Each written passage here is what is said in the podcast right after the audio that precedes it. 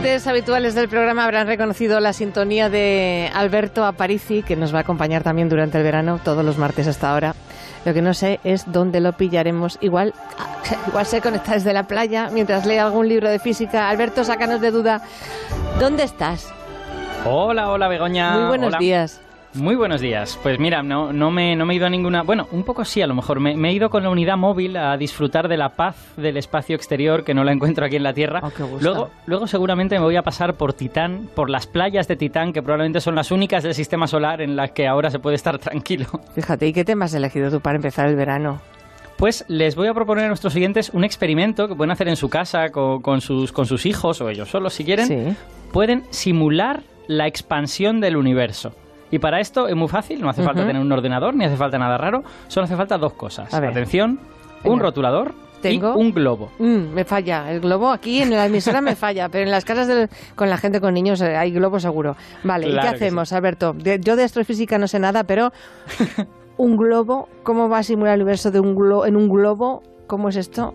Pues ya verás, ya verás que hay similitudes, o sea, claro, el universo no es un globo, pero hay similitudes que podemos explotar para entender la expansión del universo. Pero déjame que entiende que empiece por el principio. A ver. Eh, todo esto, toda esta historia empieza como hace 90 años, años 20 del siglo pasado.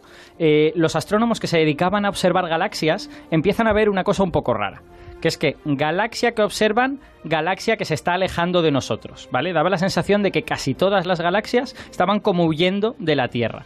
Era como si estuviésemos colocados en una especie de punto especial del universo. La Tierra, ¿no? Nosotros, sí. Exacto, del mm. cual pues todas las galaxias huyen, ¿no? Ah, y pues es que eso me suena que somos el centro del universo.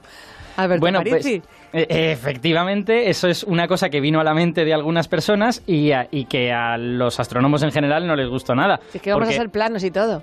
Claro, exacto. Porque fíjate que llevábamos varios siglos convenciéndonos de que no, la Tierra no es el centro del universo. Luego no, el Sol es una estrella normal y nuestra galaxia es una galaxia normal entre muchas otras. Y ahora resulta que vemos otras galaxias y parece que la nuestra esté colocada como en el centro del universo o en un punto especial, ¿no?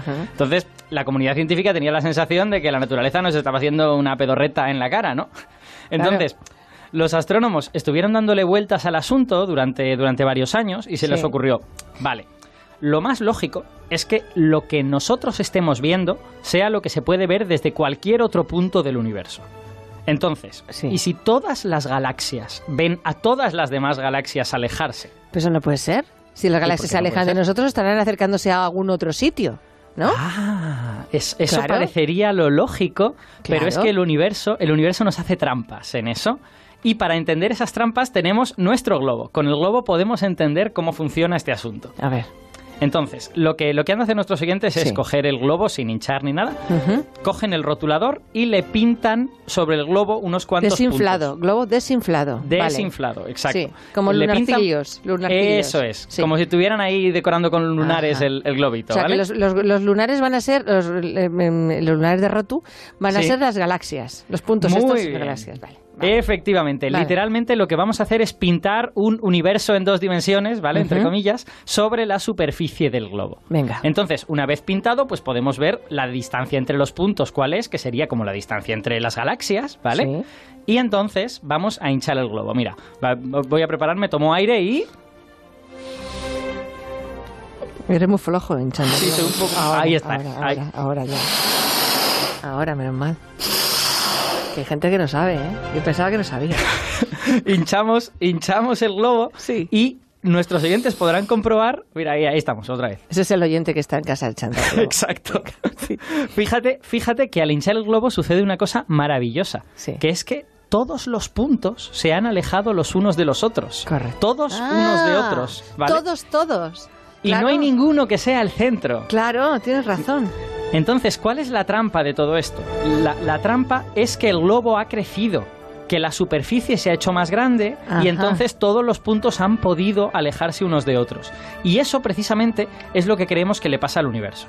Lo que ocurre es que el, espacio se estira, que el universo crece, es como si fuera un adolescente, ¿vale? Sí. Y en ese crecimiento todas las galaxias se alejan de todas y ninguna es el centro, ¿no? Como, como el globo crece por todas partes, bueno, el universo, pues todas se alejan de todas. Bueno, pero el universo no es un globo, Aparici. ¿Qué es lo que crece entonces, lo que se estira en el universo? Pues es el propio espacio, ¿no? el, propio espacio, en realidad el espacio-tiempo. Lo que pasa es que no lo vamos a liar, vamos a dejarlo Sí, mejor en el espacio, sí. Vamos por eh, partes. entonces, esto, esto se entiende muy fácil para los que hayan escuchado un poquito sobre la teoría de la gravedad de Einstein. Eh, esta teoría es la que cuando dibujamos, eh, que ponemos planetas como en una especie de cama elástica, ¿vale? Y el espacio es una cosa que se curva, pues la teoría de la gravedad de Einstein nos dice que el espacio no es una especie de vacío pasivo en el que nos movemos, sino que es un tejido, ¿no? Es, es una especie de malla a la que nosotros, la materia, estamos agarrados y esa malla puede estirarse, puede contraerse, puede crecer, puede, puede eh, también disminuir. Y cuando el espacio hace todas estas cosas, nosotros, los seres de materia, lo que vemos es gravedad. Así que la ah. expansión del universo no es otra cosa que un efecto gravitatorio un poquito especial. Ah, ¿y, entonces sabemos por qué se está expandiendo el universo o no? Ah, bueno, la, verdad es que el porqué último no, no lo sabemos. sabemos que, lleva así desde que nació, desde el famosísimo Big Bang, eh, y de hecho yo diría que la expansión la podemos observar muy bien, la podemos describir, la podemos medir, pero todavía no podemos entender exactamente por qué ocurre. Y prueba de ello es que hace 20 años, en el año 1998, hubo un nuevo descubrimiento que puso patas arriba todo lo que creíamos entender sobre la expansión del universo. Pues cuenta, cuenta. Venga, va. Bueno, esencialmente lo que pasaba es que la expansión debería estar frenándose, ¿vale? Sí. Porque el universo está lleno de materia y la materia tira hacia adentro, ¿no? La materia quiere evitar que las cosas se separen. Eh, sin embargo, cuando miramos las galaxias muy lejanas, lo que vemos es que la expansión no solo nos está frenando, sino que se está acelerando va cada vez más rápido. En el pasado el universo se expandía más lento y va a más, y va a más cada vez. Entonces, en nuestra metáfora del globo, sería como si cada vez sopláramos más fuerte y no se nos acabara el aire nunca, y el globo se hincha más deprisa y más deprisa y más deprisa. Esto es el cambio climático, ¿eh? que la está liando. ¿O no? Cambio climático cósmico, ¿no? no, no se sabe, ¿no? No se sabe. Nadie lo sabe. No. Nadie lo sabe. No se sabe a qué se debe, ¿no? De, de, nuevo, ya te digo que las razones de la expansión las entendemos eh, regular tirando a mal. Eh, como con la expansión, esta aceleración la podemos describir, la podemos medir, la, metemos en nuestras ecuaciones, no pasa nada, no hay ningún problema, pero el origen es un poco misterioso. Y, y fíjate, es tan misterioso que si hay una cosa, un objeto, que la, o una sustancia que la está produciendo, tiene que ser una sustancia muy rara. Porque la materia hace todo lo contrario. La materia, la materia frena. Claro. Entonces, de hecho, si vamos a nuestras ecuaciones y les preguntamos qué nos hace falta para acelerar la expansión, las ecuaciones nos dicen cosas verdaderamente raras. ¿Más raras de todo lo que nos has contado hasta hoy? Porque mira que has contado cosas esta temporada. bastante, bastante más raras.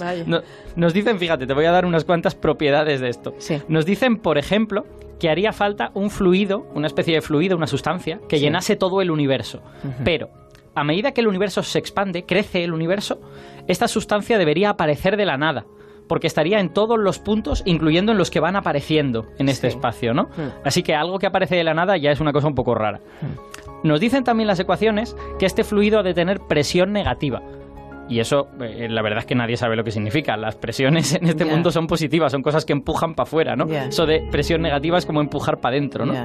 Eh, y agárrate los machos, está bien, esta es la parte que a mí más me gusta. Las ecuaciones nos dicen que esta sustancia extraña debería ser el 70% de toda la energía del universo. Impresionante. Nosotros somos una cantidad pequeñísima, nosotros los átomos somos el 5% y esta cosa desconocida es el 70%. Aparici, yo sí quiero una cosa importante. que tú tenías una invitada y tus invitados suelen ser simpáticos. Sí, tengo aquí una invitada que la he liado ahora en medio del verano para, que, para que se venga en, la emisora de Valencia. Yo estoy por el espacio, eh, estoy aquí escuchando. Ella está allí en Valencia porque es más sensata que tú. Exacto. ¿Cómo pero en Valencia tenemos a Olga Mena, ella es cosmóloga y es investigadora en el Instituto de Física Corpuscular. Olga, ¿estás, ¿estás por ahí? Sí, aquí estoy, aquí estoy, con los pies en la tierra. Buenos días, Olga. Hola, buenos días. La primera pregunta que te voy a hacer, ¿qué es esto de, cosmóloga? Bueno, a ver, hay cosmólogos observacionales o cosmólogas observacionales que son muy parecidos a los astrónomos o astrónomas y eh, cosmólogos teóricos. En mi caso, yo soy una cosmóloga más bien teórica. Es decir, Es como lo- de lo físico que se teórico y físico Experimental, experimental. exacto, exacto. exacto, Bien. exacto. Entonces, de lo que se trata es de eh, recopilar eh, datos observacionales del universo, ya pueden ser de, de galaxias, de la, del fondo de radiación cósmica, de explosiones de supernovas, y eh, estos datos interpretarlos en el, en el contexto de teorías, de teorías sobre, sobre, por ejemplo, los componentes del universo o su evolución en el tiempo cósmico, cómo evolucionan estos, compo- estos componentes en el tiempo cósmico. Entonces, dependiendo de cuán bien se ajusten los datos a la teoría, pues estoy más contenta o menos. Por ejemplo, estos, estos datos nos permiten eh, interpretar este fluido raro del que estábamos hablando antes, que se llama energía oscura, y nos Ajá. permite saber cosas sobre él, ¿no? Sí, Bueno, no sabemos nada, ¿no? ¿Olga? Bueno, ¿O sí? Un- bueno, algo sabemos. Algo Ah, sabemos, bueno. a lo mejor Algo- me he algo pasado. sabemos. Sí, te has pasado, como siempre. Algo sabemos. ¿Qué sabemos? Hay muchos candidatos que, pueden, que podrían ser energía oscura. La- Mm. la- la- la- el más simple de ellos es una constante cosmológica que ya eh, nuestro querido Einstein introdujo hace eh, más de 100 años, Sí. 1917. o- Sí. Oh, ya hace más de 100 años. Sí, sí. Joder. Entonces, eh, em, una constante cosmológica sería la energía del vacío porque el vacío no lo entendemos, no entendemos el vacío de nuestra teoría en realidad. Y eso sería una constante cosmológica, algo que permanece constante a lo largo de la, de la, de la expansión del universo. Sí, déjame que diga una cosa en este sentido, aunque, aunque en la idea intuitiva del vacío es una cosa en la que no hay nada, Hmm. en realidad la teoría cuántica nos enseña que el vacío contiene energía, ¿no? Y esa energía puede interaccionar con cosas. Entonces, sería lógico porque efectivamente, a medida que el universo se hace grande, hay más vacío y más energía del vacío. Y pasaría esta cosa como de que esa energía estaría apareciendo de la nada, Claro. ¿no? En cierta manera. Esto es un poco, esto es un poco como la cantidad de energía que hay em, eh, de este tipo en el universo es un poco como el agua que tenemos en nuestro cuerpo. El 70% es esta, este tipo de Ah, mira, energía. pues, Sí, con, Justo. con la Sí. diferencia de que esta aparentemente aparece de la nada. El agua de nuestro cuerpo, si no Ya, bebemos, se- ya. se Claro. acaba. El problema con esta, con esta inter- interpretación tan sencilla de la energía del vacío es que cuando uno compara lo que mide Hmm. con lo que uno calcula, Sí. hay un 10 elevado a 123. eh, Ya. pro- o sea, un 1 seguido de 123 ceros de, de error. De diferencia. A ver, uno se puede error, eh, equivocar en cálculos, equivocarse es humano, pero... 10 elevado a 10 elevado a 123. 123 es un error bastante... Por lo tanto, eh, hay algo ahí que no entendemos del vacío. Sí. Otra opción es asumir que hay una partícula por ahí que representa eh, la energía del vacío. En este caso no sería constante, esta Hmm. energía oscura, Sí. y que eh, está jugando este papel. Es una partícula muy, muy, muy, muy, muy, muy, muy ligera y por lo tanto muy, muy, muy difícil de detectar. Ajá. Y por eso no lo habríamos visto hasta ahora. Claro, Ajá. efectivamente. Alberto, que la expansión de, de a, a tres media nos ha quitado tiempo, pero bien quitado porque fíjate Bueno. tú lo que vamos a tener. Una pasada, ¿eh? Perdona que te diga. Te has apuntado El- ya, ¿no? A la tres playas. Hombre, yo estoy apuntado desde Ah, hace bueno, tiempo, no fastidies. bueno. Pues eso, nos ha quitado, nos ha robado un poquito de tiempo. Eh, yo no sé si podrías... eh, bueno, no quiero liarla, porque la voy a liar. No, que invites a Olga en otro día, pero es que la voy a liar, ¿no? Pues tendrá sus Bueno, igual vacaciones si y ella, sus si ella cosas. acepta... eh, Por supuesto, por supuesto. Si sigo aquí en la Tierra y no me he ido a ninguna Vale. galaxia cercana Vale. a darme una vuelta, Vale, pues, ok. pues entonces igual la temporada que viene volvemos, Ah, qué volvemos a bien. traer a Olga. Sería genial. A Parisi, que un beso muy grande, que el martes más. Venga, un que beso. tengas buena semana espacial. ¿eh? Chao. Y Olga, que eres, igual- eres simpática como todo el resto de sí, invitados claro, claro. de Y si- y- exacto. Y si me salen los cálculos, mucho más. Mucho más. Olga Mena, un, un abrazo grande. Hasta pronto. Gracias.